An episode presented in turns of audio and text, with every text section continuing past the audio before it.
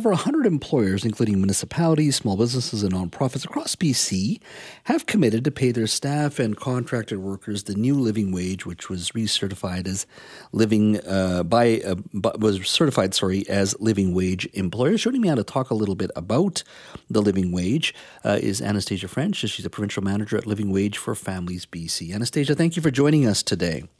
Thank you very much for having me. So, I know we talked back, I think this has been a few months now, quite a few months in regards to the living wage. Uh, talk to me a little bit about how your campaign has been going. Yeah, so um, every year we partner with the CCPA to calculate what the living wage is for families across BC. Uh, and the living wage is the base, the bare bones budget that a family needs to be able to make ends meet. This is to pay for things like food, clothing, housing, really just the essentials in a family budget. Uh, and in November, the living wage went up to $24.08 an hour. That's a 17% increase from the year before, largely driven by how much more expensive rent and food are. Um, and what we've been really delighted is that this year already, over 100 employers have already committed to lift the wages of their staff and bring them up to the new living wage. And that means that over 500 workers in BC have received a pay increase um, to be brought up to the new living wage. And and when you say 100 employers, can you sort of talk about some of the uh, businesses, private and public sector, you're talking about? Yeah, what's brilliant about the Living Wage Employer Program is there's all sorts of different organisations. You've got municipalities like the City of Victoria, City of Port Coquitlam, um, Quesnel, places like that, to small businesses, whether that's um, pulp fiction books, uh, Massey Books uh, in downtown Vancouver, or construction firms, um, to non-profits such as the Parent Support Society, Aunt Leah's Place. Lots of different organisations doing lots of different things, but the one thing they're committed to doing is making sure that both their staff and their contracted workers can afford to be able to pay the bills. How real is this? I know you've you, have you have mentioned a few names there, different organizations, private and public sector, nonprofits as well. How real and feasible is this? Do you think to do this uh, broadly in the private sector?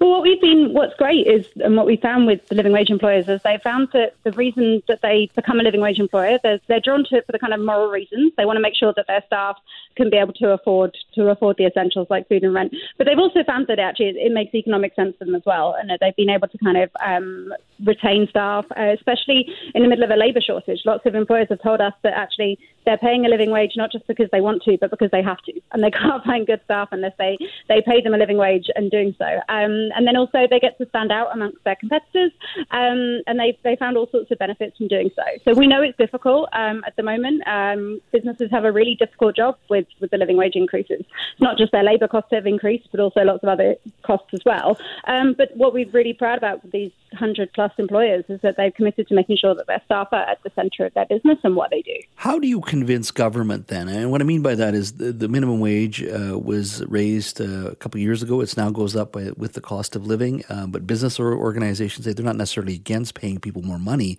but it has to fit within their budget, especially small businesses in this province.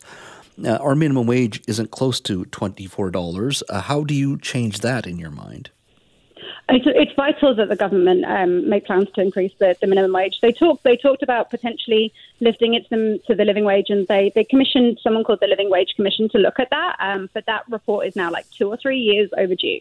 So we would encourage the government to look again at how they can bridge that gap between the minimum and the living wage, because we know it's much much easier for employers to get on board and join our program when that gap is smaller, and that also helps those workers who work for businesses where their employer doesn't necessarily uh, want to voluntarily lift them up to the living wage, but helps make sure that those workers who aren't earning a living wage can still afford to make ends meet. But the, do you, don't you think that your lobbying efforts should be focused on government, if that's what you wish, or business, but in regards to uh, moving that wage to a, a number that is much more acceptable in your mind? Because $24 is a lot different than, uh, you know, just over $15. Um, how do you see moving other businesses in your direction? Because $24, as I say, I'm not complaining about that, but there's a lot of businesses say, look, I'm struggling as well. I just cannot afford that. The gap between minimum wage and $24.08 is still quite significant. Well, the really the really good thing about the living wage campaign is it's kind of multifaceted. There's one bit which is encouraging and lifting up those employers that are committed to paying their staff a living wage, and that's what we're doing. We're doing at the moment by celebrating those employers that have stepped up and paid a living wage. But we also do a lot of advocating at government and calling on government to do things to make life more affordable. There's more that government can do, both with lifting the minimum wage, but also by doing things like building more affordable housing. And the government have done an amazing job actually of making childcare much more affordable for families, and that's really really helped make a difference. And the living wage would would be a lot higher if it wasn't for those initiatives. They now need to do things to kind of address what they can do to make life more affordable for the other big essentials in a family's budget, which is like housing and also food. What can be done to kind of make food more affordable for people? Because workers and every time you go to the grocery store, you see how much more expensive things are, and it's getting really, really difficult for people right now. It is, and I, the one thing I have heard, obviously, from folks is that the on the childcare side, it has helped a lot, but obviously we have a lot more to do when it comes to um, housing, and hopefully, fingers crossed that uh, the food inflation slowly heads in the other direction as well. Anastasia, thanks for your time today. Really appreciate it. Thank you very much for having me.